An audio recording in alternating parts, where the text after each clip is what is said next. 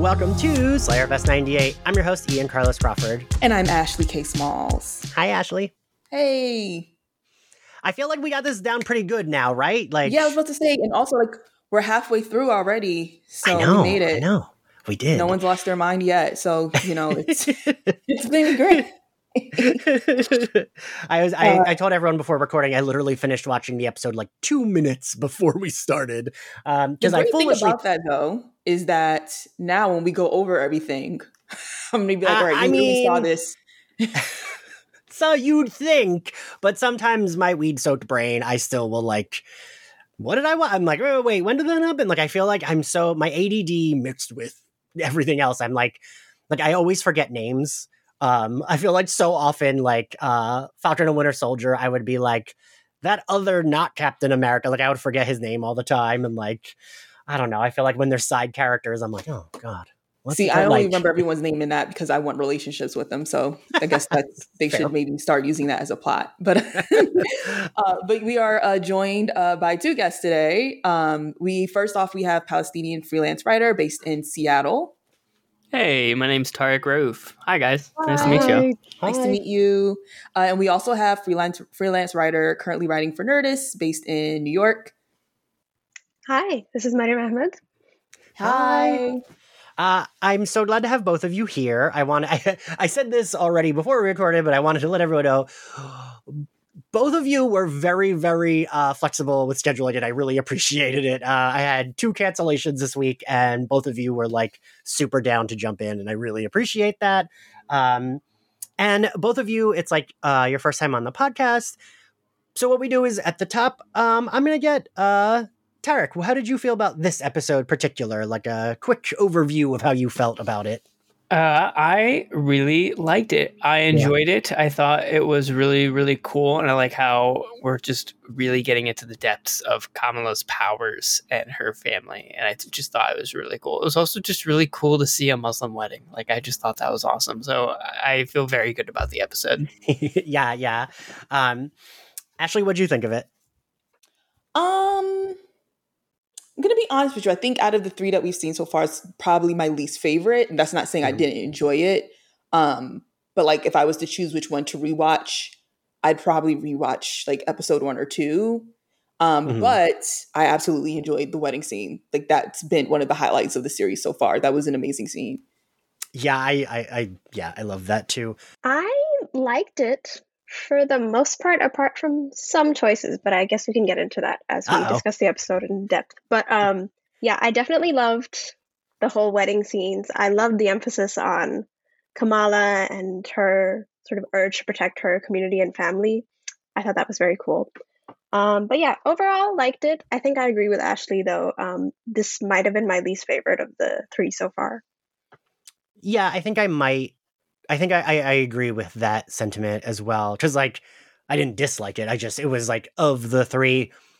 I think Disney and like we've discussed this before, Ashley. The some of the shows have a little bit, even when they're short, sometimes hit like a weird slump. Um, and I'm uh, I felt myself feeling for this episode like okay, but like I want to see her. I think you tweeted this, Ashley. Like I wanted to see her like fight back when the like people were attacking the wedding. Um, and I get she's a kid, so it's like I don't know. I, I kept I wanted a little bit more forward momentum story wise, uh, and it felt like we were like doing what we did in episode two, where it's like, ooh, there's still the mystery you don't really know, um, and it felt like we like added to the mystery but didn't add to like the forward momentum. I don't know. It's really um, interesting because the uh, I think that all three episodes are still in that slump phase. I agree completely. And like I like them all equally, which is to say, eh, you know, like I haven't been wow. super, imp- haven't been like super impressed. Like with Loki by episode three, I was like, whoa, wow. And like with WandaVision, by okay, episode three with WandaVision was still, you know, not that great, but uh, it, it's this is kind of following WandaVision's.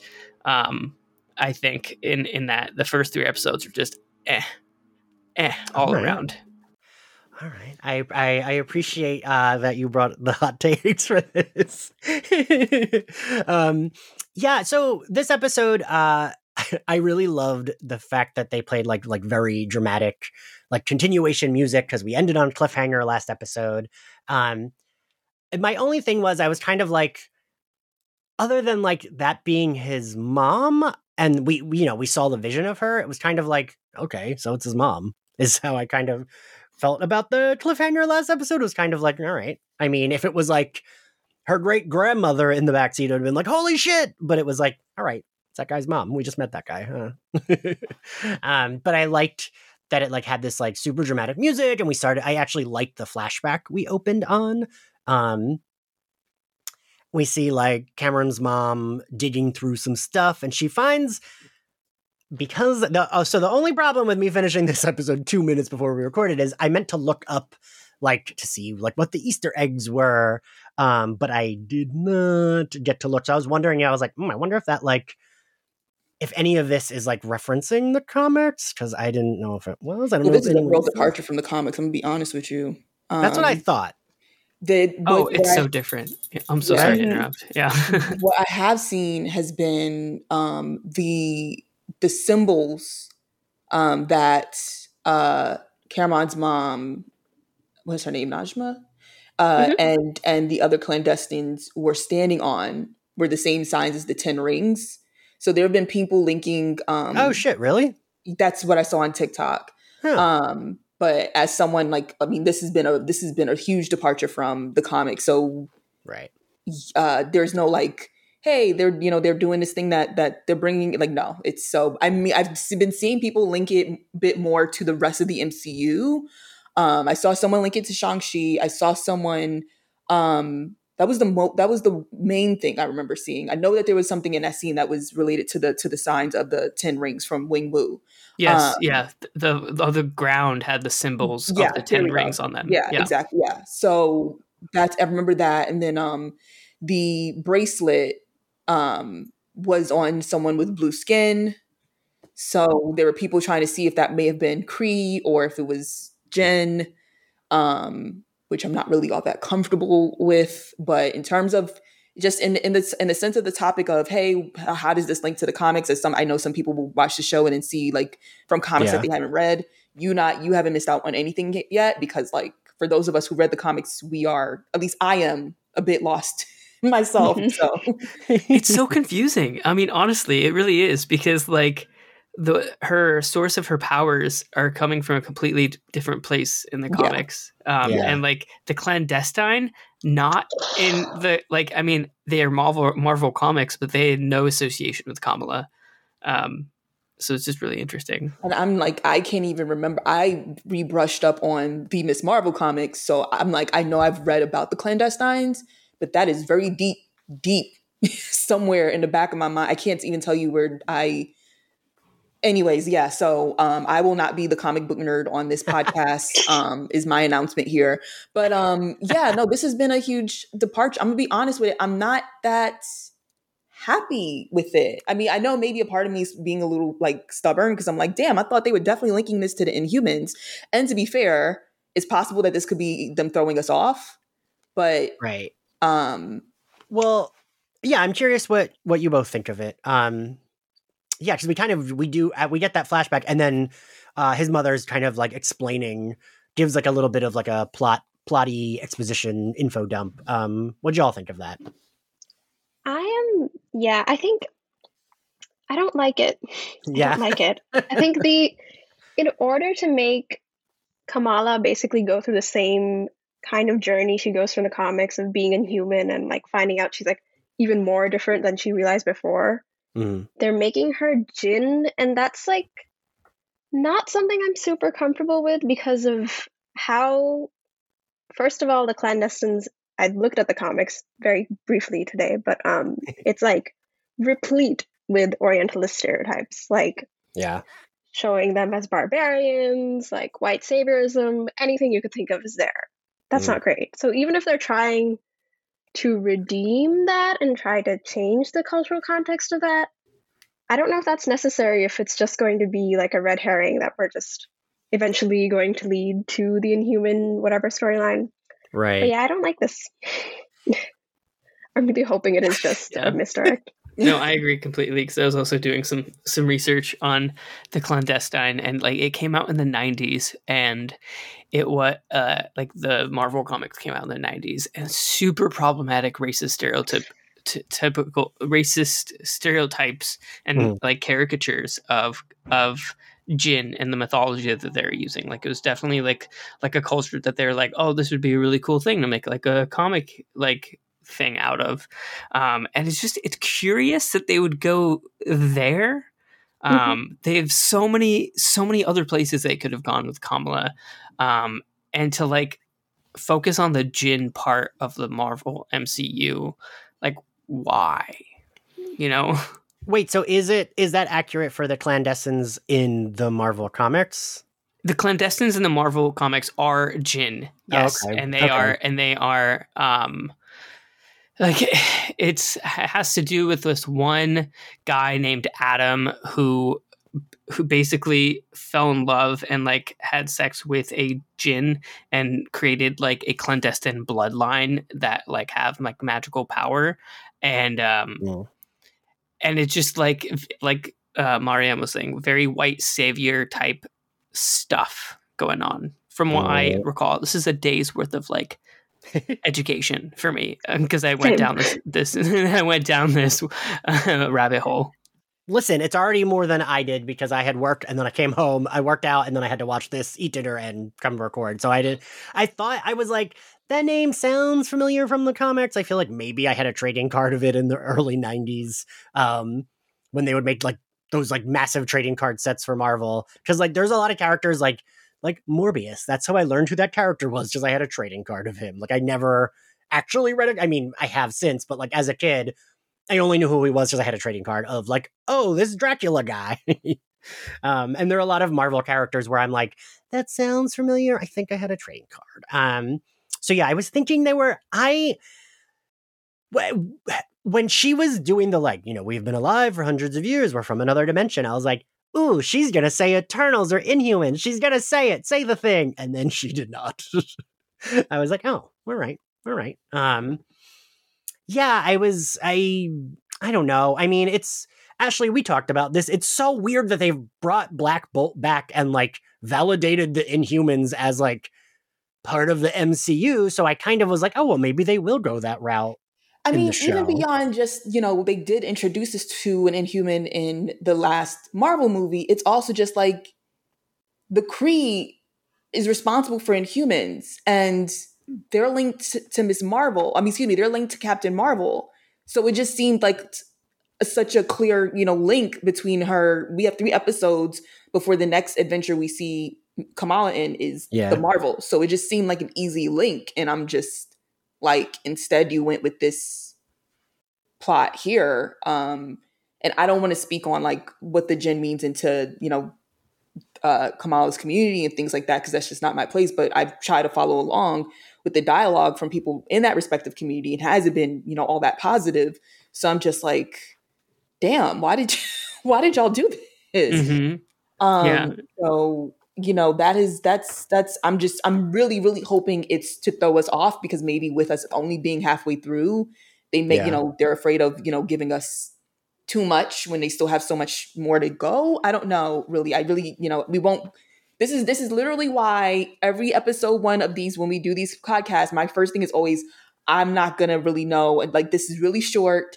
and this yeah, I don't know yeah. how they're gonna you know be able to really uh, display this in such a short amount of episodes and what they're gonna go with. And I'm always nervous about it because even when I start to have a little bit of faith, they go left, and I'm like, shit, we're halfway done, and this is what you guys are doing. What are you gonna do with the next three episodes? It's really interesting too with with the Jinn concept and like the idea of like them making the, the version of Jinn that Kamala sees as like these villains and like the, it's just taking like a part of like Islamic history and culture and also like vilifying it in a different sense mm-hmm. um and it just it it rubs me the wrong way yeah so yeah. far you know also, i know like, because oh go ahead yeah go ahead um, no, go ahead.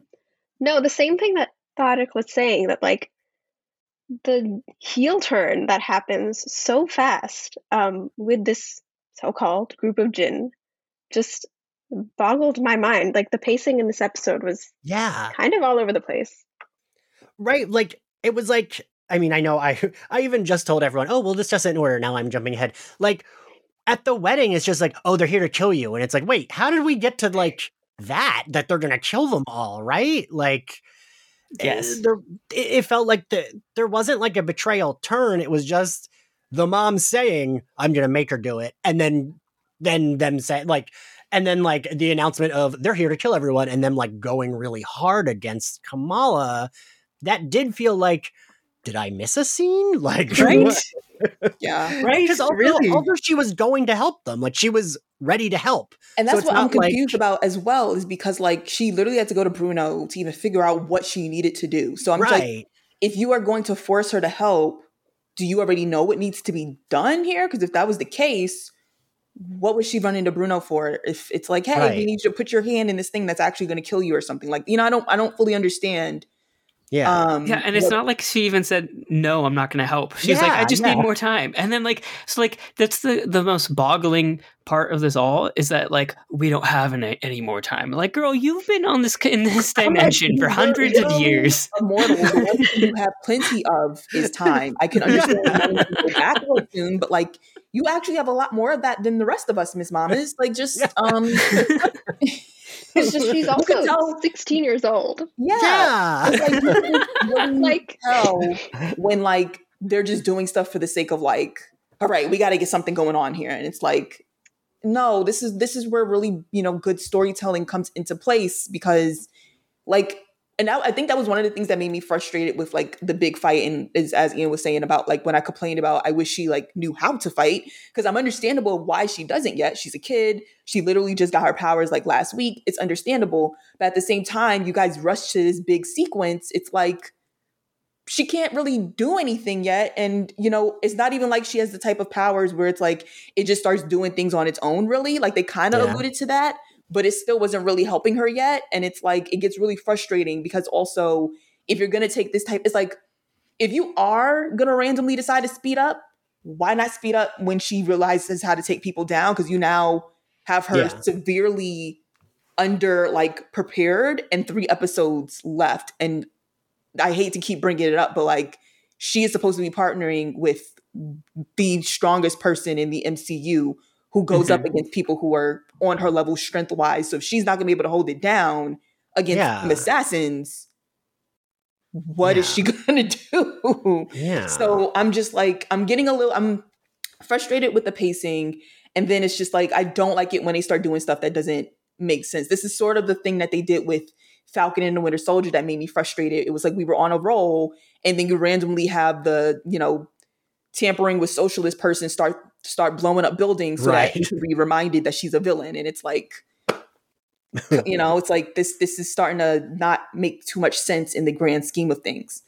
yeah. I mean, I will say, I still, I, I still am loving it in general, though. No, I, no, no. Like I know once we start trying to talk about our grievances, people start acting like we completely hated the show.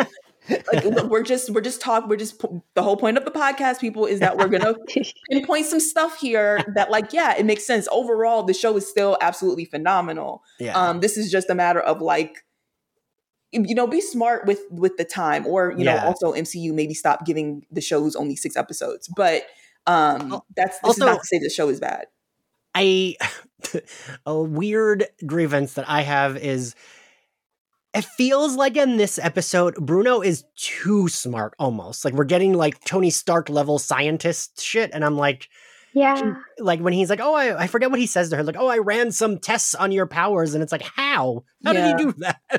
And then even also the I read a paper. Um, oh, speaking of which connections, um, Oh yeah. Yes. the, Yes, the paper exactly. comes from the doctor in in Thor. Um, Yeah. in, but he was in both movies. And Yeah, I think he technically was in- in Avengers too. Yeah. Um, but yeah, so that was another connection between um Miss Marvel and Thor. What is his name? Selvig, Doctor Selvig. Yeah, yeah.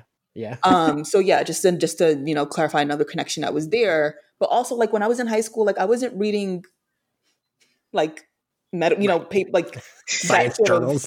yeah exactly not just like hey remember that article on our favorite superhero who in this world would basically be celebrities but like a, med- a research journal. Like I didn't even know what those really were at age 15, 16 years old. Um, so like they don't really. I mean, again, he did get in Caltech, so I guess it makes maybe more sense for him than anyone. Yeah. Um, but yeah, but I don't know what I, what what what did y'all think? Like, am I being too nitpicky with the like science stuff? No, because like it's okay how, how is he using how is he using a surface to scan her powers? How like what kind of app can like look at a, like a superhuman and just and like scan the powers that are coming inside of them? That was like a little a little ridiculous. And then like interdimensional travel like right. that seems a step up, a step up for most. Like I feel like, Tony Stark like casually mentioned. Is. Like yeah. yeah. Tony Stark is going to be the one who'd be like, "Oh yeah, like I think I I think I know a guy who might know some things, not some yeah. like 16-year-old kid from Jersey City." But the thing is even with like when Peter Parker would be the one to tamper with those type of things, he's also in he has access at, at that time, he has access to Stark Tech. He's basically, right. you know, uh, mm-hmm. Stark's long lost son in, in the MCU. I know there are people who hate that, but that is how he's being treated. So it's like right. it makes sense when he has access to certain things that your average teenager wouldn't, and they're not really explaining. Um, yeah. Anyway, so to get on a more positive note, I right, did yeah. actually enjoy. I did actually enjoy that they had a Kamala's father be the one to explain like this lore, mm-hmm. um, and not like have it be that he stumbled upon it himself mm-hmm. as a, mm-hmm. a, a I'm just gonna yeah as, as a white guy, but yeah. that they actually had it because it is it is something that is um that is important to um their actual like community and things like that, and having him break it down and, and explain it. Um, but like see things like that make sense versus like when right. we fast forward and randomly he has all the information on everything that Kamala needs. Yeah. Oh, go ahead. Oh, I thought I interrupted someone. Sorry. Um, yeah, and like I, I'm very charmed by the father too. I really like like you know he's there to get like his like cheat snack, and then is like, oh, want me to read this for you? I can, and just like reads it and is like, hmm, never heard that before, and doesn't like. It's like very like dad, right? Where it's yeah, like he's oh, so okay. cute. Yeah, yeah, yeah. And even they have a scene where he um was it him or was it the um I think it was her father who gives her the speech about good isn't something that that was the that was Sheik Abdullah. That yeah, Sheik, yeah. That was yeah. Sheik. In the comics, it's her father. It's that's where I'm getting, and that's literally what I was about to say. Is just want to say that that scene, um, was referenced in not referenced in, but it's from the comics, but it's a different character. They've they've um, done that a um, lot in the show, right? Like have like scenes that are like one for one in the comics. Yeah, mm-hmm. we have been doing it. We have been doing that, and I that's that's those are one of the things that I do like. I like I like when the show manages to be a superhero show that's still in the voice of like yeah it, it, it's still very much relevant to like teen life. Yeah. And I guess maybe that's where this show, because like I we talked about this in the first two um, episodes. You know, when she's like she's she's juggling superhero life, but like she has crush on a new boy. She's mm-hmm. you know, and I going like to the shit, guidance yeah. counselor, and she's dozing off, and it's like that would be me at sixteen. Um, mm-hmm. And I mm-hmm. think there may maybe it's the pacing issue of like trying to still illustrate um, this uh charismatic uh out there teenager and then putting her into these like yeah. MCU problems. And I say that to say that like now it's going into like the voice of like a Hawkeye. Yeah. But like yeah. without us without the familiarity of us with Kamala as a superhero quite yet if that makes sense ironically the show is like doing a really good job of showing Kamala's like personal life and her personal growth and her connection to her family, but they're doing a terrible job in terms of her growth as a superhero and the MCU aspect of the show with the pacing and and Bruno not like having access to all this information that he shouldn't have and like but like they're doing a really good job with her connection to her family yes, and like I her connection to her culture it. and her religion like it's really it's clear that they were really focusing on making sure that she was grounded in her culture and her roots and like mm-hmm. the show has a basis there because i think they tried really hard because they knew that this was going to be such a like a groundbreaking opportunity for the mcu but yeah. they are almost overdoing it in a sense where they're not really giving her time to grow as a hero or get to know her powers or get to like have these problems with these villains that aren't well like rounded and like super 180 turns. Like it's really weird. It's a weird balancing issue. Yeah you're right because it, it, oh sorry go ahead. Um yeah no i think um the reason that that problem is what exists in the show is because i think in the comics like her sort of figuring out her identity and her place was so intricately connected to how she was changing her body. Like the first moment where she realizes, oh, I can save mm-hmm. someone, mm-hmm. she's like, oh, I can only save someone if I'm white, blonde haired, blue eyed. Mm-hmm. Like, I think that exploration that those comic powers gave her um, isn't necessarily repl- replicable with whatever it is going on in the show right now with connecting her to Jinn now and like whatever. If they had just stuck to it being like, oh, something that is in her like matrilineal line or something, maybe that would have worked. But the mm-hmm. the way that like those two paths aren't matching up necessarily, I think is because they've changed it up so much. Yeah, I agree with that completely. They're totally overcompensating for the fact that they really took away her one part of her ability that really connected her to her roots and they're mm-hmm. like now they're trying to figure out like how do we make sure that she still is connected to her roots without that massive moment that she had in like the very first comics where she's like i don't have to be white. I want to be me. Yeah.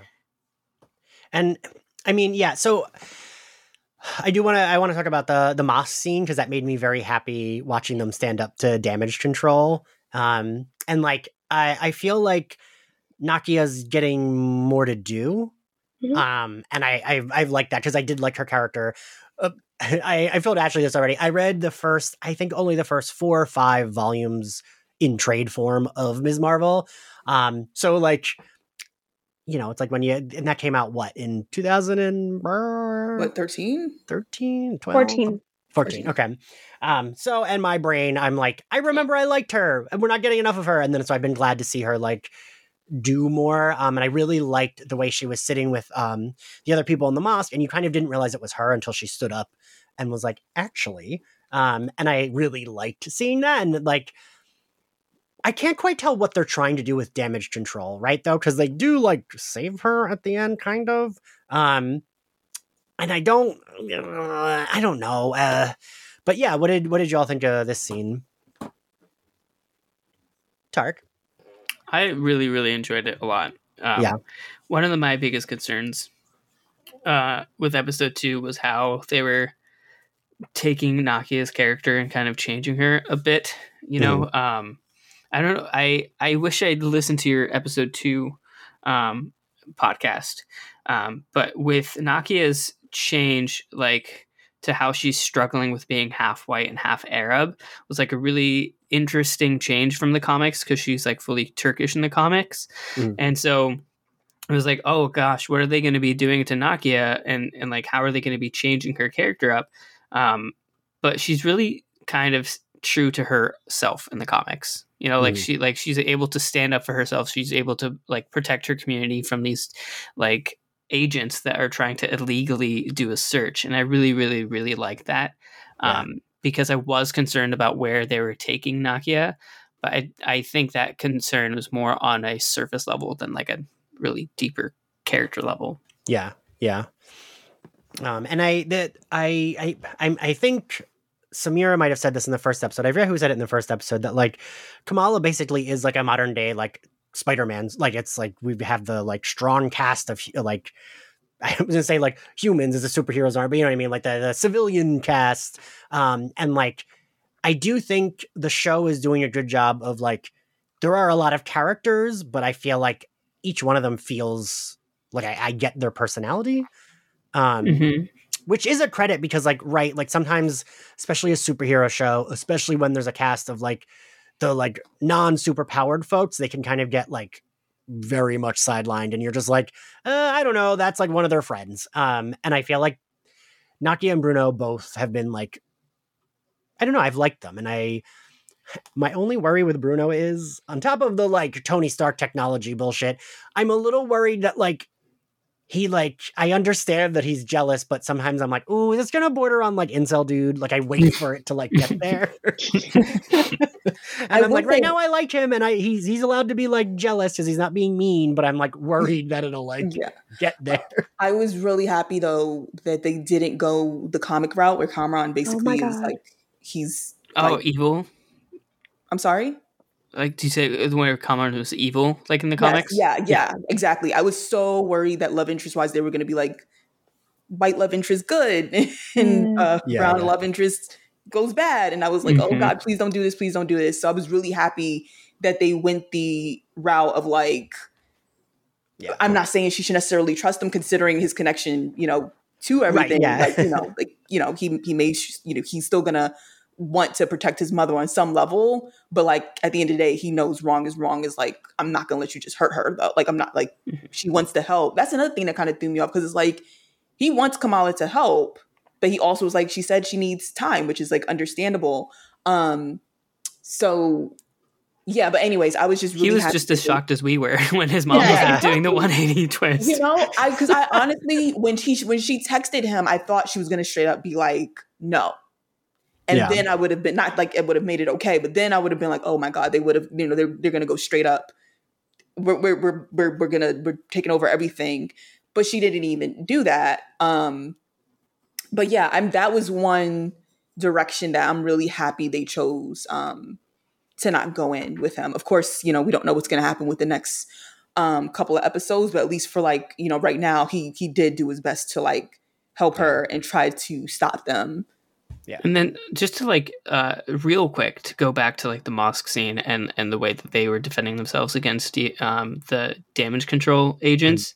Mm-hmm. Um one of the biggest awesome things about this comic series is the importance and like the uh, way that they the importance of the way they address racism and Islamophobia mm-hmm. and the way that these characters deal with very obvious racist Islamophobic mm-hmm. comments and situations where like you don't deserve to be walking around in this neighborhood. Like we're going to arrest you. Like so like this was the show's way of being like oh hey like we should address the stuff that the comics do. But it's also a little I don't know, wobbly. It, it, seems forced in a way, like the way that they have like this really obviously racist white agent going like, is mm. she South Asian? Is she Muslim? Does she have an accent? Right? Um, it just it's really Latina? interesting yeah. because it is a, that theme of racism and Islamophobia is something that the show needs to address if they really want to reflect on the main themes of the comics. And it just seems like they're they're going out of their ways to do it properly, if that makes sense. Yeah, it felt kind of clunky. Like, especially that I know this isn't the right episode, but that last episode where they had the scene where they were questioning Zoe, it just mm. like it felt so off as compared to the rest of the episode. Like, and then like now with um now just the white agent being there, I don't know where the other one went. Um, yeah, yeah. like um her walking in I, I did appreciate though i liked the touch of like the shot centering on the shoes walking mm-hmm. into the mosque. Mm-hmm. Um, I thought that really helped to show us like what was sticking out. But um, yeah, it feels like they're instead of like not that any racism is good, but like right instead of showing like the more subtler ways of microaggressions and everything that Kamala faced in the comics, they're kind of just going fully like profiling and whatever, which is also important to address. But right, it doesn't seem like they're quite figuring out how to do it. Mm-hmm. Yeah, that's that's fair. I mean, Ashley, we talked about you talked about that specifically with Falcon and Winter Soldier too, I was right? Literally gonna like I was like I was sitting here like, oh my god, this like they're gonna hate me if I bring this thing up again. But it's it's it's you know it it really just shows like I think people really don't understand that uh, for many people of color, you know, the racism that we deal with on a daily basis is not like in your face, get pulled over, have you know gun pointed at you.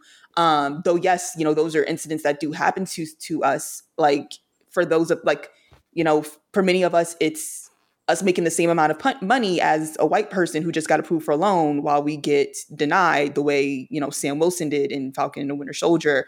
Um, for many of us, it's you know being you know called you know the janitor when we are the professor, which is something that happens to me as someone who works at a university. Like that's you know those are the things that we and it's like those aren't things that are going to make the news but like it's mm. stuff that we have to navigate and um you know like there are ways in which you can illustrate our struggles instead of like these really i don't want to use the word like triggering because that's very annoying but like just like it's very clear like they're trying to do this like in your face you know moment and it's like you can mm-hmm. make it very clear without this like let's have her be as racist as possible in the scene so that people know that racism mm-hmm. exists Yeah. Um, so that's it's it's very it's very it's it's I'm hoping that as the MCU continues to become more diverse and we are going to have to you know address these moments both in these future episodes and for Miss Marvel as well as you know future characters that they do a better job with this. Um, but it was you know that I, I mean, I already told you I'm ready. I'm ready to see the people in damage control catch a bad one for my own sake. But like, it was yeah. that scene was just very much. um It was very unnecessary and really was. It was, it was very unnecessary. Just, yeah, honestly, I'm sorry to interrupt. Yeah, no, no, please. Like, this is you know, it's yeah. Go ahead. So they're not doing a good job, but then it's also like, unfortunately, because my, my, my race got depicted first and they they disappointed us. So I wish I could have prepared you. I could have prepared everyone better. Like let you guys know. Like no, don't have your don't have your too high, guys. just, go, just go back. Go back. Um, yeah, yeah. For, for me, it's like is like the world knows about how racist governments can be and how racist these massive groups of people can be like the, the fbi is surveilling mosques and things. Like like we already kind of know about like the ongoing struggle that people as a whole face like uh, as people of color. But what what isn't shown on television are the microaggressions. Like yeah. for some reason like exactly what mariam was saying is that like on TV, anytime there's like uh, someone wants to deal with racism, it's always like the most advert, obvious, biggest, most hurtful thing that they can do to be like, we this is how we want to like like um, show what this is like. But it's not like that. It's literally like people calling you names in the schoolyard or making weird looks at you or just dealing with like these microaggressions that people don't see on a daily basis because they're not people of color.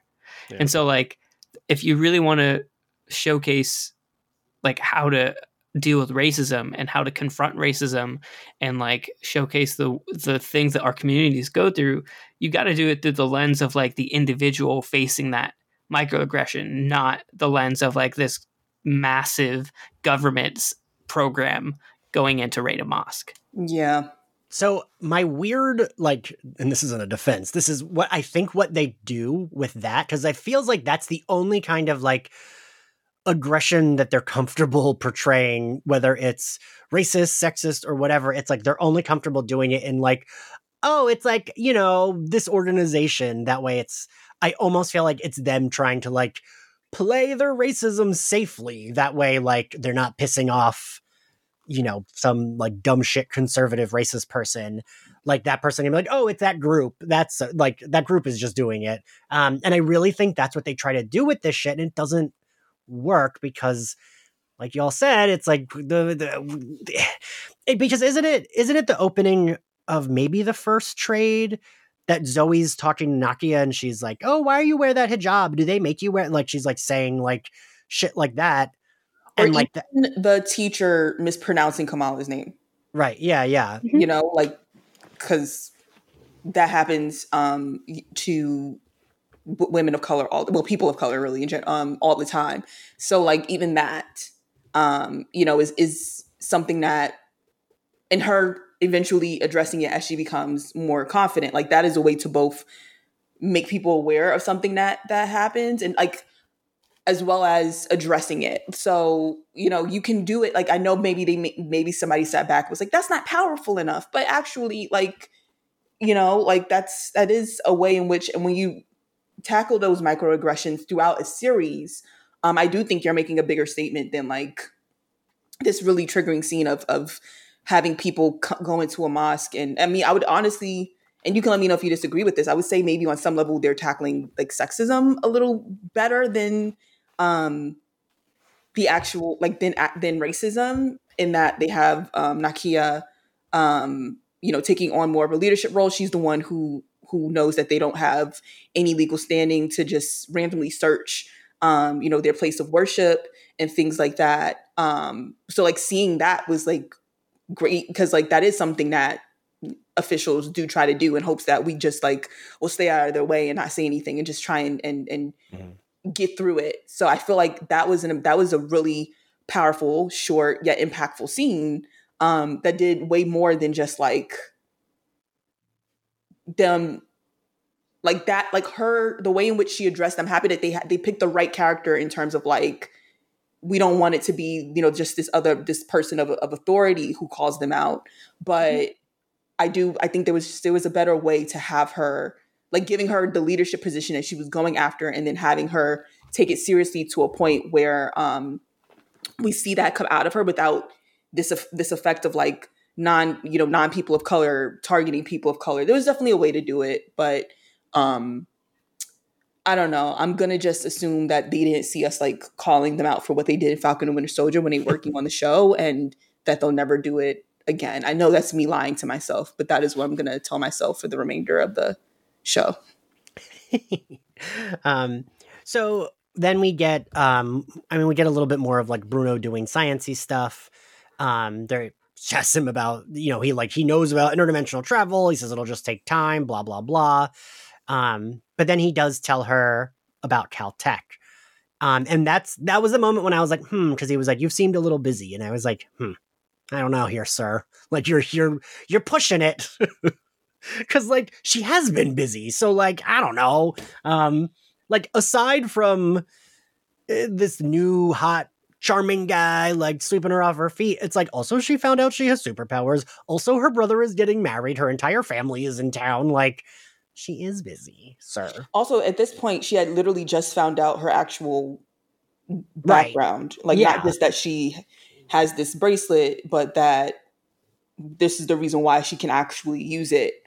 Yeah. Um, so like I mean, again, I know I've already kind of made clear like I'm not a big fan of the Jinn storyline, but that is a really big that's a really big thing for someone to to find out all of like five minutes ago. And yeah, then right. you're all like right.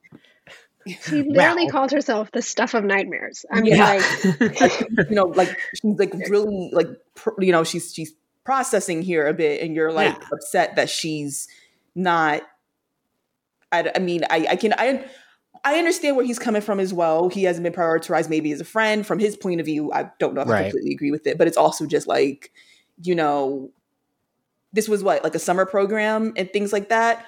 I mean, I feel like I don't know, just him, the way in which he even threw it out, it kind of felt more like a, well, I got stuff going on too, and, and less of like mm-hmm. a, hey. It felt a little weird. Yeah, yeah, like it wasn't like it was it wasn't like a look, I know this ain't a great time, but I leave in two days type of thing. It was like a I want her to know I'm special. And so that was kind of um but then again, I also we do have to take into account like they're young and they're kids. Right, they so like kids, they're also yeah. not gonna have the same, you know, mentality.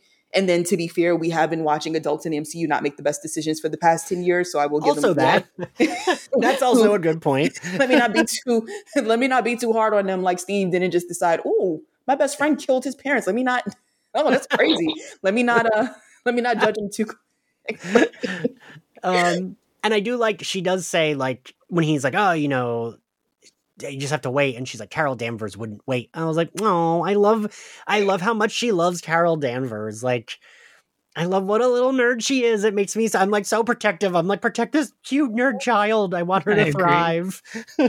I agree. I love i like that little mention of her too because like, I feel like other than from episode one and her like cosplay like there really hasn't like they haven't yeah. focused in on her love for for Captain Marvel. I mean, like yeah. obviously we know that's eventually where she's going to get her name. So I'm just really excited for for Captain Marvel to like inspire her even more. Yeah, to get to that point. Mm. Yeah, but she still says also in that scene, which I think also ties in a bit to the comics, where she's like, she can't quite imagine herself as the hero, and like mm. she says, obviously I can't be the superhero. And I was right. like, no, you can. I know. I know. um, so then we get um, a scene that I thought was really nice with her mom, where she's oh yes, because so when she's sitting with Bruno, she's rubbing her knee, and I was worried. I was like, oh god, is this going to be like they did something to her, and that's why she's rubbing her knee? But like she did fucking fall pretty hard, so like yeah, she hurt her knee. Um, and she's like looking at her like the like cuts on her knee, and her mom walks in. Uh, yeah, talk. I what do you think of it? oh, I I think that was my personally my favorite scene of the episode. Like, yeah, I literally almost cried. It felt so genuine to the stories of my parents, the people I know in general who come here and like you know away from their families, away from their homes. She says like I've never felt so alone in my whole life. Her mom. Yeah. And like I remember talking to my own mom and her being like, "Yeah, well, your dad was at work and I was pregnant with you and I was just alone in the house." And I was like, "Wow." Um, but yeah, that one definitely hit pretty hard. But I loved what I really loved about this episode in general was like how well they showed sort of Kamala's relationship with her family, the love and the joy they have of being with each other. Mm. So yeah, I really like the scene. Yeah, I agree. It was really really nice to see her connect to her parents. Um, I like that both her and her brother got talks from her parents, and like yeah. she was able to like overhear the the pep talk that her dad gave um, her brother. Yeah, because in the in the comics like she really has this connection with her family and like her mom knows like pretty early on about what she's doing as Miss Marvel and and like one of the things that really angered me in the first episode was the way that her mom was like no I don't trust you like I don't trust you at all like that like really bugged me because that's not really how her family's like in the comics and like they mm-hmm. of course didn't want her to go to parties but like it wasn't this that bad. And so like to see her connect with her mom, I think was really really beautiful. Okay, I'm glad it's not just me being grumpy because I I felt like the mom was a little bit too hard and like harsh with her at first. And then like I we we've been getting more and more like like warm moments between her and her mom, which I have liked. And I thought I did tear up. I was like, this is so nice. Like, I just, I liked seeing the mom be so sweet with her and like tender because we know the mom loves her and the mom is, isn't trying to be hard on her. But like, like you said, Tarek, I, I, I didn't love her being like, no, I don't trust you. Like, I, I'm like, mm. yeah, um, right. Yeah. And like, but this I thought was really well done. And both of them have very good mother daughter chemistry, I think. Mm-hmm. I agree. Um, and like you know she was just taking care of her and she wasn't um this is where i was like because i always like i'm like you know uh her telling that story reminded me of my grandma talking about coming here from puerto rico um and how like anytime a friend would come to Jersey from Puerto Rico, she would let them stay with them and like until they got a job or whatever. Like her and my grandpa were like the go between for the family. Um, and I was thinking of she said that like when she first came, she, her and her sister lived together with their families because they didn't want, they felt alone. Um, and I was thinking about that and like, but this is where I go to like, um, my mom, my mom would have been like, why are you crying? Tell me right now and tell me every detail that's going on. like, uh, Puerto Rican mother is way too fucking nosy. Um, uh, like, she would have been like, you have to tell me what's going on or I'm not leaving the bathroom and you're not leaving the bathroom either. it's, you know, it's really actually interesting that you mentioned that because the, like, she was so heavily involved in, like, where are you going? Why do you want to go to this party? Like, what are you going to be doing? I'm mm. not going to allow you to do this. And then in this episode, she, like, doesn't really tell her what's going on or what's really upsetting her, but like is able to like connect with her. And mm-hmm. then w- when she gets home at the end of the night after like being after disappearing, like she doesn't get in any trouble for being gone or weird, yeah. for potentially pulling the fire alarm. Like that was like it was really interesting. The, like the the her relationship with their mother and the way that they keep portraying it yes, uh, I I did feel that way about that end. I was like, wait a minute, that's it. She just says I can't tell you, and it's they accept that. like that felt a little off. Um, but yeah, but this moment I thought was sweet, and I yeah, I'm glad that. Sorry to fast forward. oh no no no no no no. Um, and I'm glad that she got to witness her father's speech to her brother because I thought that um him talking to Amir about like he's like I only have seven hundred dollars, and like I thought that was also very sweet. Um, and I don't think she needed that from her dad, right? Because her dad is pretty warm with her in general. So like it's not like she needed it like her mom and her needed that moment more than her and her dad did and I think it it did work just to like she overhears her father giving the speech, right? Mm-hmm. Um yeah.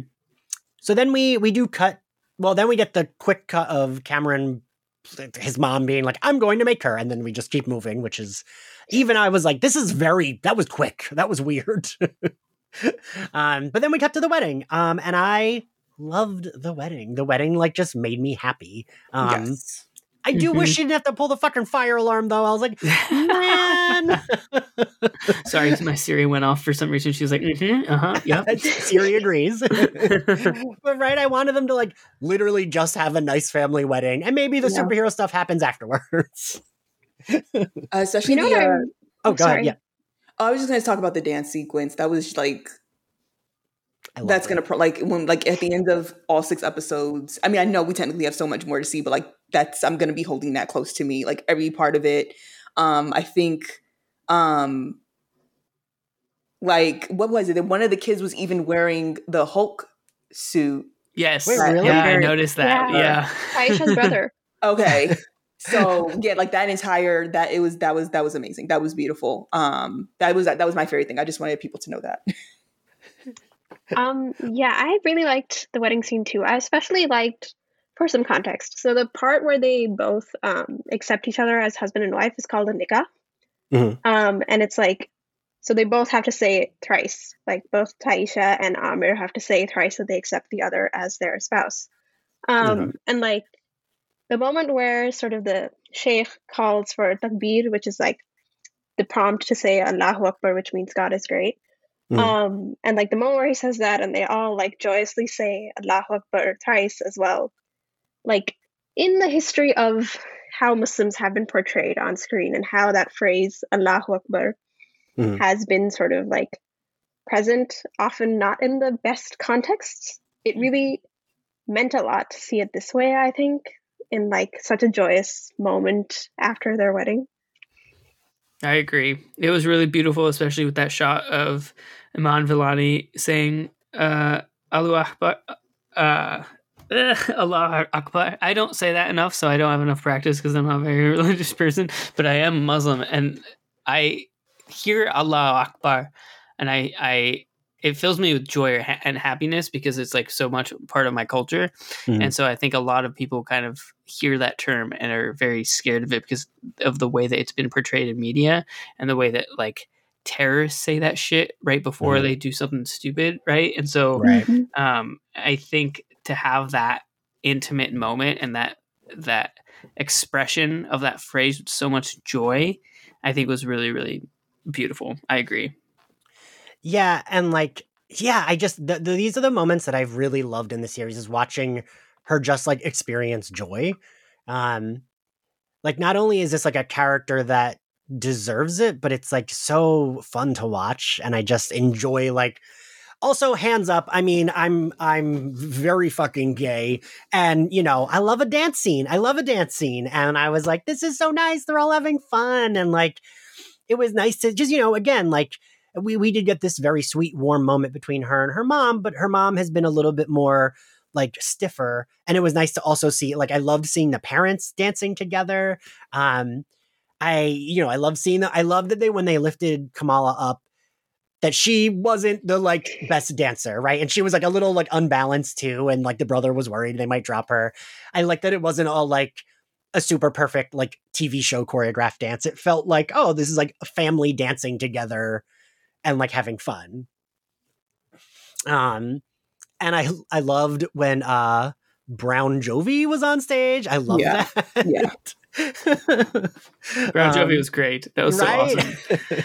It's like it seems it seems like this, like the wedding scene and like the Mehendi where they were pretty mm-hmm. like prettifying their arms in celebration like before the wedding. Like like it's this type of stuff that this show really excels at in terms of like mm. showcasing pride and joy in your culture and in your faith.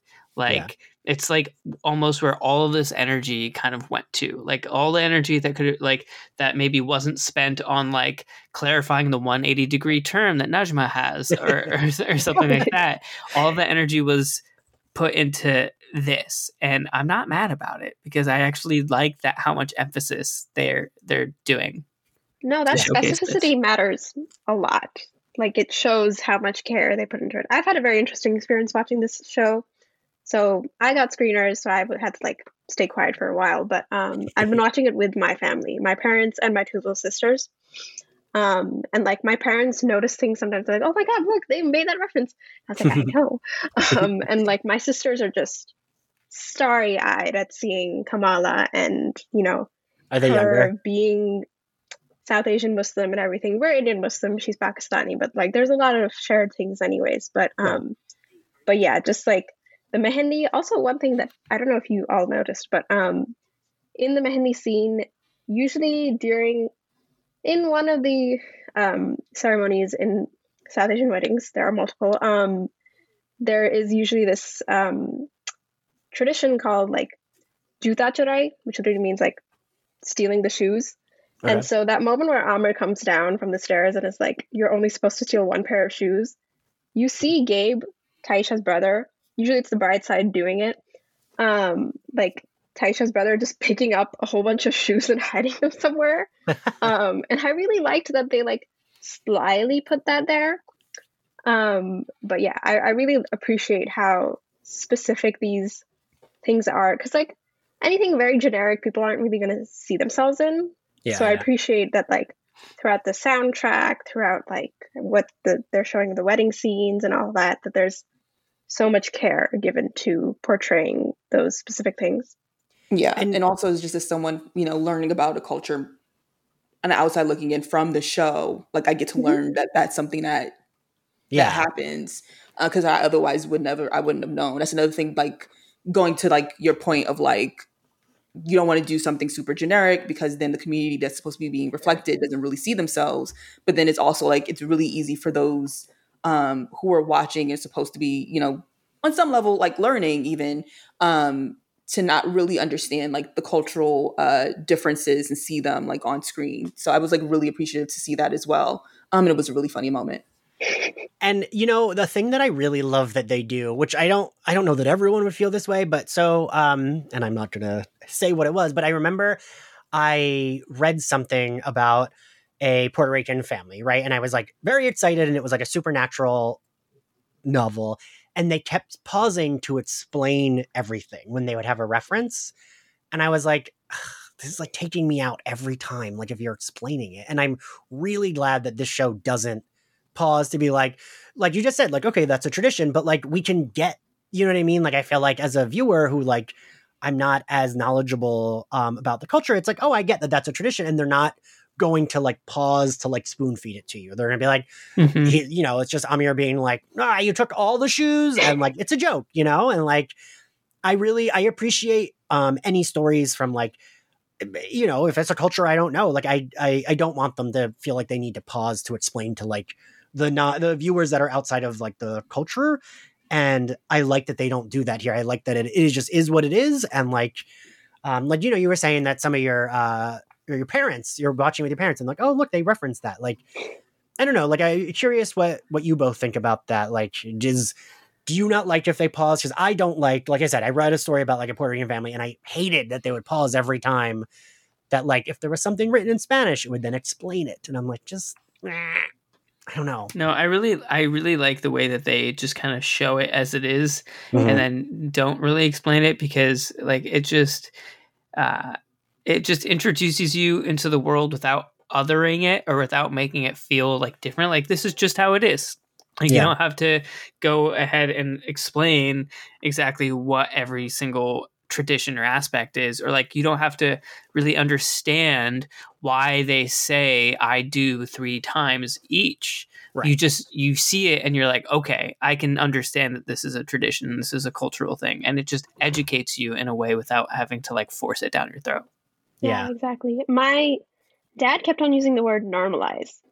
Oh, Um, nice. So I think in showing these things that are just happening as they are, it is like if you pause to explain it, that implies that, like Tarek was saying, that there is an othering happening, that this is something that isn't nor- quote unquote normal. right Um, so yeah, I do appreciate that there isn't like constant pausing and there's like references to culture woven throughout the thing. Okay, I'm glad that's not just me being grumpy. Okay. um, so uh, Kamran's family, well, the the clandestines. I don't know that they're all his family, but uh, his mother and the the clandestines enter. Um, I hated that Kamala had to pull the fire alarm. So I was like, I knew that someone was going to be like, oh, she pulled it. And then she was going to get in some shit. And I was like, mm. I want her just to like not get in trouble for trying to help people. Like, um, and you know, that's right. That's a zillion superhero stories. That's like a, you know, I kept thinking of, because I relate everything back because the podcast started as a Buffy podcast. I kept thinking of Buffy, like, you know, she's a teen girl who like can't tell her mom that she has these powers and like she only has her at the start of the show, her like three friends that know she has these powers and fights monsters. Um, and I always, I'm always, I mean, of course, we're rooting for the hero because we are, we're not assholes, but I, I kept thinking of that with like how Buffy would always get in trouble by her mom. And it's like, if her mom just could understand what was going on and like, you know, at the end, I mean, now I'm jumping ahead. I'm like, just tell them, please just tell them. I don't want them being mad at you and thinking you ruined a wedding on purpose. Like, um, but I did love that Bon Jovi played. I love that they played Bon Jovi. Um, like that feels also very New Jersey, right? yes. um, and Ashley, I mean, you did tweet about this. She doesn't do a lot of fighting, right? Yeah, and it's again, it's it is understandable because right. she literally got her powers last week and she's a kid. And I think we've been spoiled because even though we've been introduced to some younger um superheroes as of late they've been they've been coming trained right like um right yeah kate bishop saw hawkeye uh, during the battle of new york and was like give me a bow uh and you know we didn't get to see um isaiah isaiah bradley's son fight but he didn't seem too scared of Bucky or or Sam Wilson. Something gives me the feeling that when that's your grandfather, you know how to defend yourself.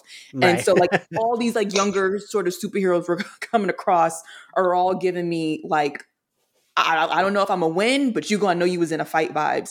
And like, you know, she's she was very like she, she was running, quite frankly. That's really what it you know, um and it was a little and I don't I, I guess I wouldn't mind it so much. I guess maybe if like it was earlier in the show and it was like all right yeah, yeah. people are coming after you because you have this you know you have this um bracelet and you don't really know what it is yet and now people know who you have it so they're coming after you so then it would be like more understanding but it's like we're halfway at the show at the mark and it's sort of just like okay i'm i mean i'm not I don't know, man. Like I, I think I, don't, I, don't I feel you. No, I understand. I understand I think, because know, so far the voice of the show has been teenage girl gets superpowers, and so I think I was enjoying honestly more so there not being a big bad guy, if that makes sense. Like we had people mm-hmm. who were uh antagonists and like you know damage control and like these annoying people, but we know like they're not really hurdles, not quite yet. So it's like it's you know having them having now these big bad guys who are basically trained assassins and and millions of years not, not millions but like extremely old. They know it's like what's gonna it's like what's gonna how how are you now going to reasonably make her able to go up against them in three episodes if this is yeah. the case? So i guess maybe yeah. that's really more so my you know at least with kate bishop if she had not been um experienced we still have clint barton. It's like you know it's like you got somebody there who knows what they're doing. It's like, damn. Well, also, like Kate Bishop has her powers. Like she has her skills. Like yeah. she like mm-hmm. is very skilled by the time we see her. Mm-hmm. Yeah. And like, um, what do you? So, yeah, that would just. I, I'm curious. Uh, like, do we think it would have benefited? Like, because we did briefly in episode two, and I liked it. The like little montage of her like figuring out what she can do. Um, and you know, there's like that like which you said, Ashley, and I think you were right, Ashley, that it was a Black Widow reference. But she's like, "You have to let me go," and then it's like she's right there at the ground. It's not even a far drop. like I would have been okay if that was like our montage, and it's like now she knows how to use them, and we're good. Like I, I kind of would have been okay because it is a truncated six episode series. Like I would have mm-hmm. been okay being like, yeah, she learned most things during that montage. She's like we don't know how long it was.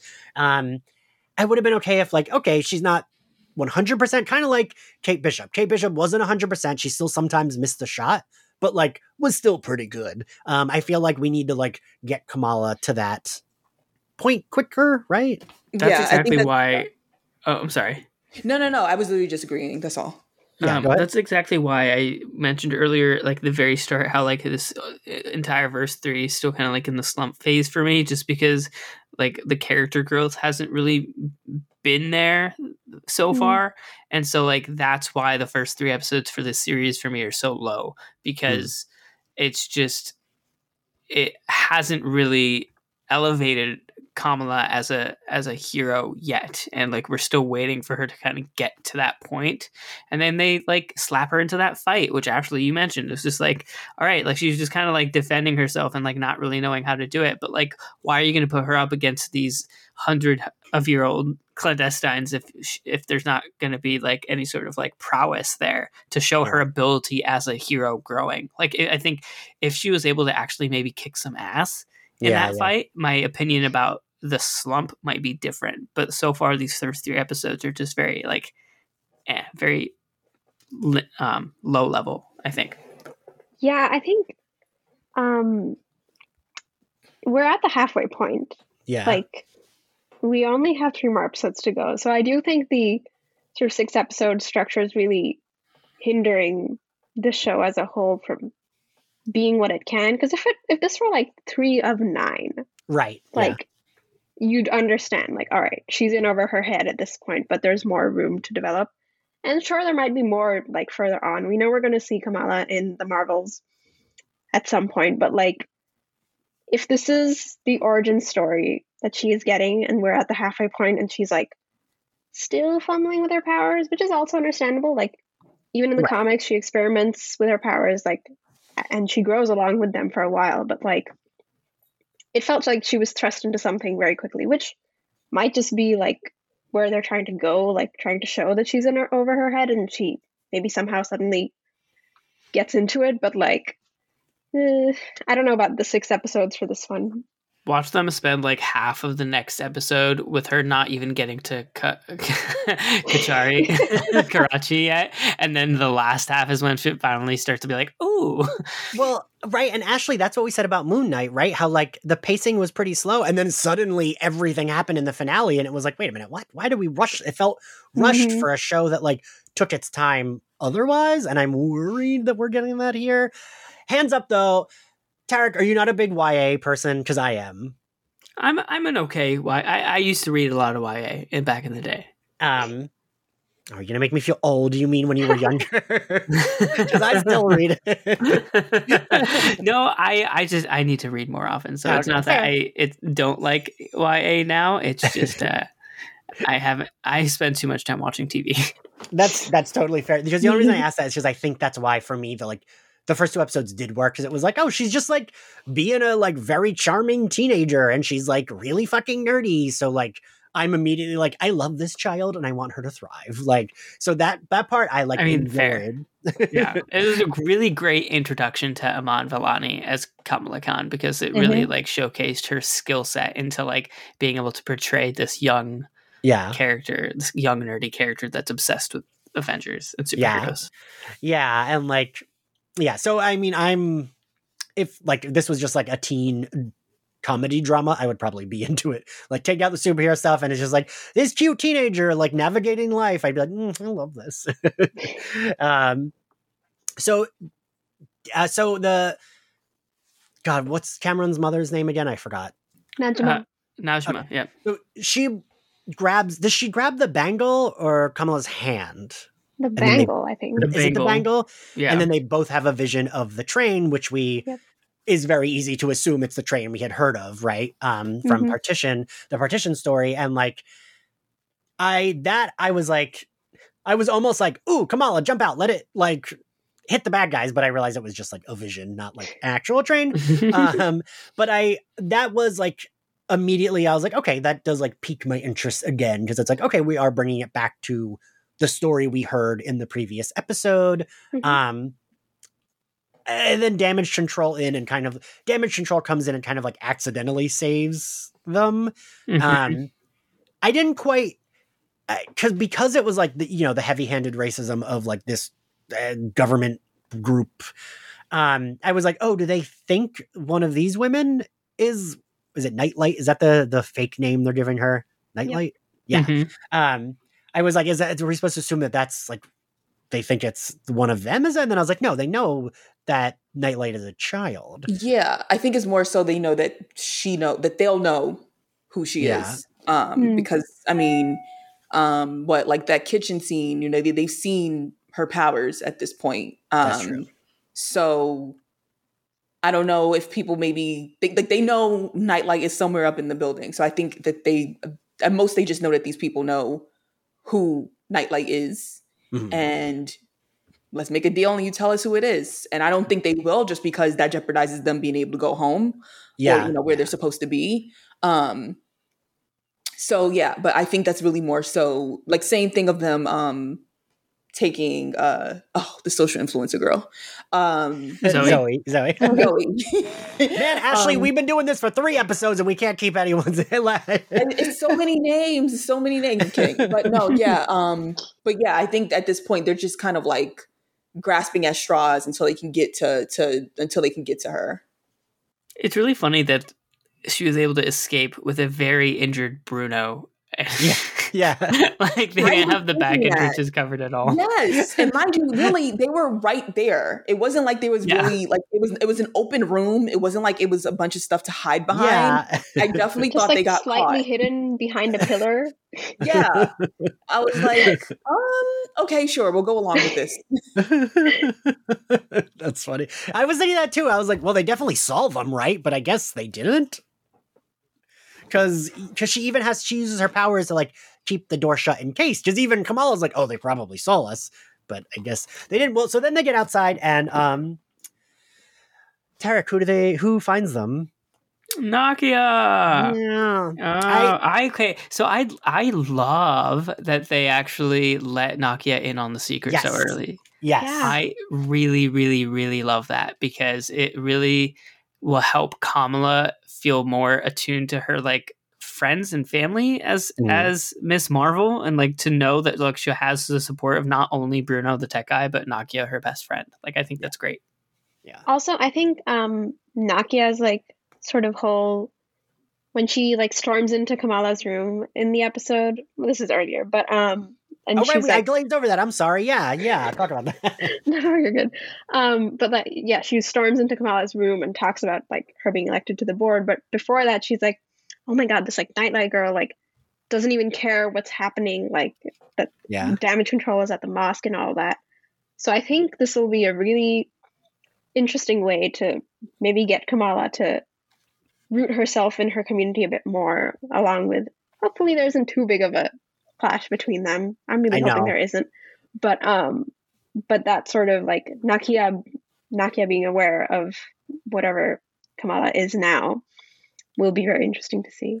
It's funny that you just mentioned that because I was going to say that I appreciated that Nakia was like pissed, but not too pissed, right? She was just kind Mhm. of like, wait, why didn't you tell me? And like, that's completely valid, right? To be like, I'm your best friend and you told Bruno, but you didn't tell me. And like, I was just talking to you about this. Like, I appreciated that.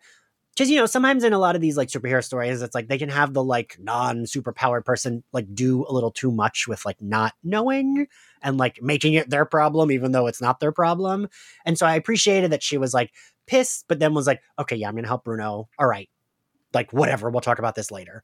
Um, I really like appreciated that she was still a good best friend, even though she had like reason to be a little pissed at her, right? Yeah, I think I think she really does need more like people in her circle to like know about her like superheroes other than Bruno, so she has that sense of like grounding and community. Yeah. Also, I am like ninety nine percent sure that Sheikh Abdullah knows that Nightlight is Kamala. Oh, oh yeah. He had a very knowing like look towards her when she was Mhm. asking like him for advice. Mhm. I I am so glad you both brought that up because I forgot I put that in my notes and I was like, wait, does he know? Because it did feel like he was like, uh, I yeah, I, I know who you are. and I saw you. Like- I know, right? Like, I mean, like that costume doesn't really do a great job of like hiding like the way that your body looks or your hair. Like, I guess it hides her hair, but like you can pretty obviously tell that that's like if, if this is a girl that's been going to your mosque for years Right. since she, like, like he might as well have winked at the end of his speech to her. but I would I would really like that if it like does turn out that he's just like very chill about it and is like I'm gonna let her do her thing and like when she wants to come to me about it, we can talk. Like I, I would like that if that's like a reveal. Like maybe she goes to tell him about it, and he's like, "Yeah, I knew," you know. Um, but so speaking of needing more people in her circle, ugh, she gets home and I wanted her. I I wanted her to tell her parents so badly. I really oh my did. god, yes. Okay, yeah, Mhm. talk talk about that because Yes. I was like, please tell them.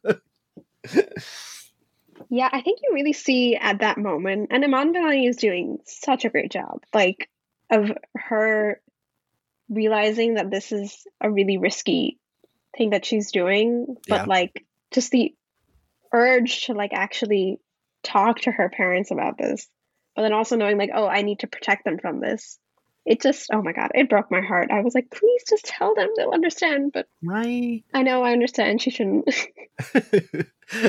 yeah, it's like I do get it because she doesn't want to also put her family in any possible like it's not like there is an immediate danger to telling them, but there could be a danger, right? hmm Um, and like you know these people, the clandestines already attacked like her brother's wedding, so it's like eh, I, I get it, but I just I don't know. I feel so bad for her, and I'm like I just want her to like I I feel like her father's so like sweet and like the the goofy one that he would be like oh my god and like I feel like he would be support. They would be like you know parents about it, supportive but like scared. And I I don't know. Kamala deserves like a nice day where there's like no like I just where she's not getting in trouble and yeah I don't know. And also I was like all right if she's not going to tell them can't she just lie and say no I didn't pull the fire alarm yes, really. because it's like it's hard to explain if you're going to be like I did pull the fire alarm but I can't tell you why like Mhm. I mean, like, especially because you had that, like, that aunt friend who was like, "Are you kidding? You can't even like see right like correctly." Like,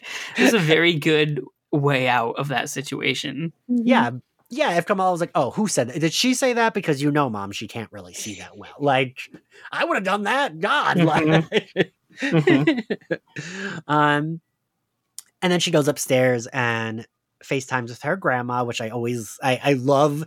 I love the like bit of her grandma putting up the ear because my grandmother, who was ninety nine, does the exact same thing. Yeah. If you try to FaceTime, her. Yeah. Mhm.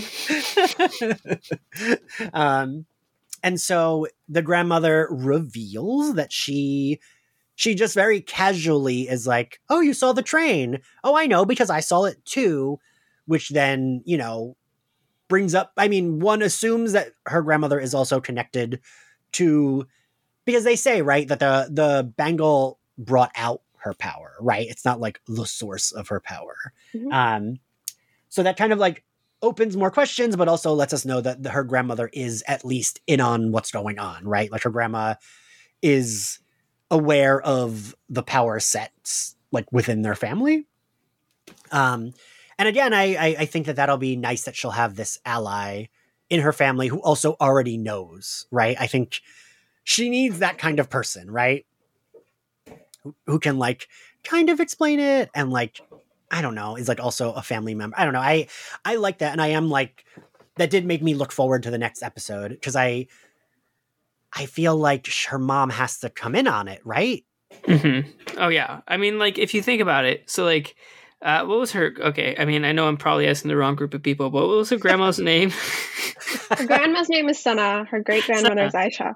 Okay. Aisha. Okay, right. Okay, so like, so like, if you think about it, like the the bracelet was with Sana at some point, and she Mhm. randomly decided to mail the bracelet along with some quote unquote junk to to Kamala, right? And so like Mhm. Sana had must have had the bracelet as a toddler when she got onto the train because she followed the star. So like if if she saw stars, she was theoretically wearing the bracelet when she was getting on the train, and maybe that's what unlocked her Noor and like now gave her the ability to have the same visions that Kamala's seeing. So I'm just like Mhm. really interested to see where they take this um, and how much her her her grandmother knows because there's like this really weird hatred that her mom has towards her grandmother and like her Yeah, and like she brought shame on her family but her grandmother went missing i don't know what how that really would have caused shame on the family yeah. it's just very it's just really really interesting really really interesting stuff I think um, the constant references that like Muneeba makes to like daydreaming and like, you know, getting lost in your head and all that relates to Sana, but also to Aisha to some extent, I think. Mm-hmm. So I am very intrigued to see like where they take this. That like even at one point, like in this episode at the Mehendi ceremony, I think the other like auntie is like saying like mothers and daughters, the eternal struggle, and like yeah, yeah. there's that slight reference to whatever tension they have. Um, but like, yeah, I'm really curious to see where that goes because I think it could be very poignant in how they explore the whatever line through her mother's and her mother's mother yeah. she has and whatever connection she has to them but um yeah i guess we'll see. Yeah. Yeah i'm i'm like pretty interested to see where they go because yeah it does feel like ooh this could be really cool. This could be really interesting. Um and i i just i will like to see i love a like kind of like wacky grandma character um because my, my grandma that passed away, my not the one that's alive, but my grandma, duh, uh, my grandma, literally that language says that. God, um, can you tell I'm running on four hours of sleep? Um, my my grandma that passed away was a lot like that type grandma, and like I'm always I'm always like warmed by those type grandma characters, and she seems like she like it's almost like her and Kamala have this relationship outside of the like the relationship with her parents, right? Like this grandmother doesn't one assumes that the grandma and the mom don't really speak, right? Like at all. Mm-hmm. Yeah. Um, so I'll be interested to like see that dynamic um like unfold. Um yeah, actually, I, what did what did you think about like the grandma vision bit? Um, we we talked about in the first episode. I mean, first off, um, I can't remember who which who it was who talked about like the fact that um, the great grandmother she disappeared and yet they they were saying that it brought shame on the family and I've been confused about that as well like yeah yeah I brought, I brought that up what is yeah. yeah. what is the distinct event here and like we knew like okay you're alluding to it so we're going to get to that in a couple of episodes um and then it's like at the same time this is kind of where my and I, I, I hope I'm not getting anyone expectations up or anything like that here because you know I could be wrong. This is where I'm hoping that the clandestines might have thrown Kamala off about her actual story, mm. and that she's going to find out more about it from her grandmother, um, who also shared this vision with her. It's possible that it won't be the case um, I don't know. It's just that we know that they're not that trustworthy, and all she's learned about herself has been from a group of people who want to take advantage of her. So even if what they're saying is true, it's possible that they're leaving something out. Even I think if nothing else, like the the flashback scene, even that we got of of what happened when they finally got the bangle, um, was from their point of view. So I'm just very interested about mm. has anything been left out here? Has anything been added? is it possible that none of this necessarily like I'm I'm very curious about just what happens when we really get get a, a, point of view from someone. I mean, I know we can't get it from the person directly, but maybe from someone who like it seems like from the way people are treating a story as some sort of shame, it seems like maybe word of mouth has made it so that they don't even know exactly what happened.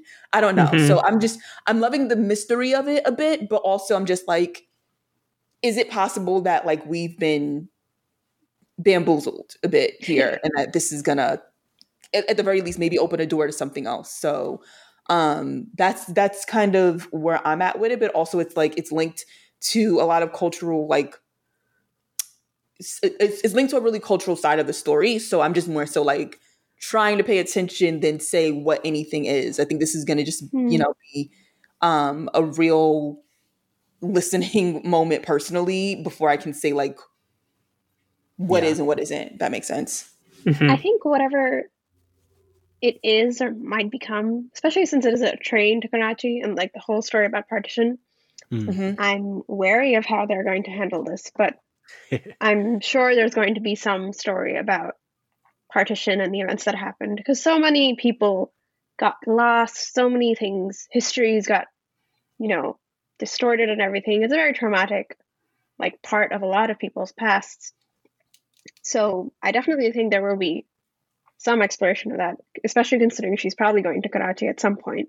Yeah, because it's also just Yeah. like her the first vision that she got before the one with Kamran's mom was of another woman. And I assumed it to be, we don't know for sure, it hasn't been told in the show yet, but I assumed it to be her great grandmother. Yeah. Um, because that's we saw her after the story about her was told. Yeah. So, and then now finding out that her grandmother can share these visions. So two things, right? We know that there's supposed to be two bangles. Mhm. Oh, We right. I already been forgotten that. We learned that Oh at the beginning God, I the forgot episode. You're right. we've been yeah so we've been told that um they only found one. This is the reason why i'm like okay these aren't the most tr- this is this is not the most trustworthy source. We now have Mm. clarified that. Because i'm like what if the second bangle actually was found? Like they Mhm. wouldn't have told us that there's two out there without it meaning something. So i don't know if it means that we're going to see this bangle now or maybe in something future down the line but there's another bangle out there. Is it possible that kamala's grandmother has it and that's the reason why she shared the vision Well, that's um. So there's a point where she's on the on, on the call. I think it was in episode two, where she's like, like Grandma, like I need to know about this bangle. Her her grandma says which one, and then I was just like, Oh. yeah. Her grandma literally says which one, and I'm like, uh, and then she starts to talk about like the gift that she gives. She's like, oh, that one, ah, like so. Like I'm like, oh, okay, all So right. what if? so th- exactly so that's my thing there is that this seems to yeah and then like even if she doesn't have it one I, I think it obviously will have something to do with the story but also is it possible that she's getting these visions because she doesn't need the bangle anymore i think Mm. the last show we did um i can't remember who it was who alluded to like is it possible that when this bangle opens up like this this gene or this part of of them that at some point they don't need it anymore or like if something happens to it then you know some we alluded to something along that line. So Mhm. either it's possible that she has the other one it's possible that she wore this bracelet at one point and now it's because of the effects she can still share visions with the person who is wearing it. So that's that's where my my mind is at. But i have been kind of wrong about some of the stuff that i thought would come up even though it's possible i still think that marvel's just throwing me off their trail. But yeah that's I, i've been kind of quiet because i'm like i don't want to give more theories and then it's like they do something left and i'm like oh sorry guys Listen, the perils of co-hosting a Marvel podcast about a show as it's airing. no, you're kidding. When we did WandaVision, I feel like Preeti was the first person to bring up Mephisto, and then everyone after kept bringing it up, and I was, I was fucking sold on that shit, and we were all wrong. Oh god, Mephisto. and now I never, like, never want to hear that name again. um, okay, so now that we're at the end, um, favorite scene, Ashley. oh the wedding. Everything. I can't even like i mean the entire the entire sequence was extremely well done. It was beautiful. Um i've i've been saying that one of my you know favorite things about this show is that i am as much as i'm learning as much as i am enjoying the superhero adventure and you know all these familiarities from the comics actually visually you know seeing you know uh, you know sitting down and learning about a different culture um through this show has been one of the best aspects of it. And that wedding sequence is, is as we said early in the show about like um you know not not having to explain things that this is just the way it is this is how someone this is how another culture um does things and it's like being able to just watch that and i see it treated as like a an asterisk has been um been probably one of the best like one of the big pros of of watching the show and seeing that scene was was great Yeah, yeah. Uh, Tarek.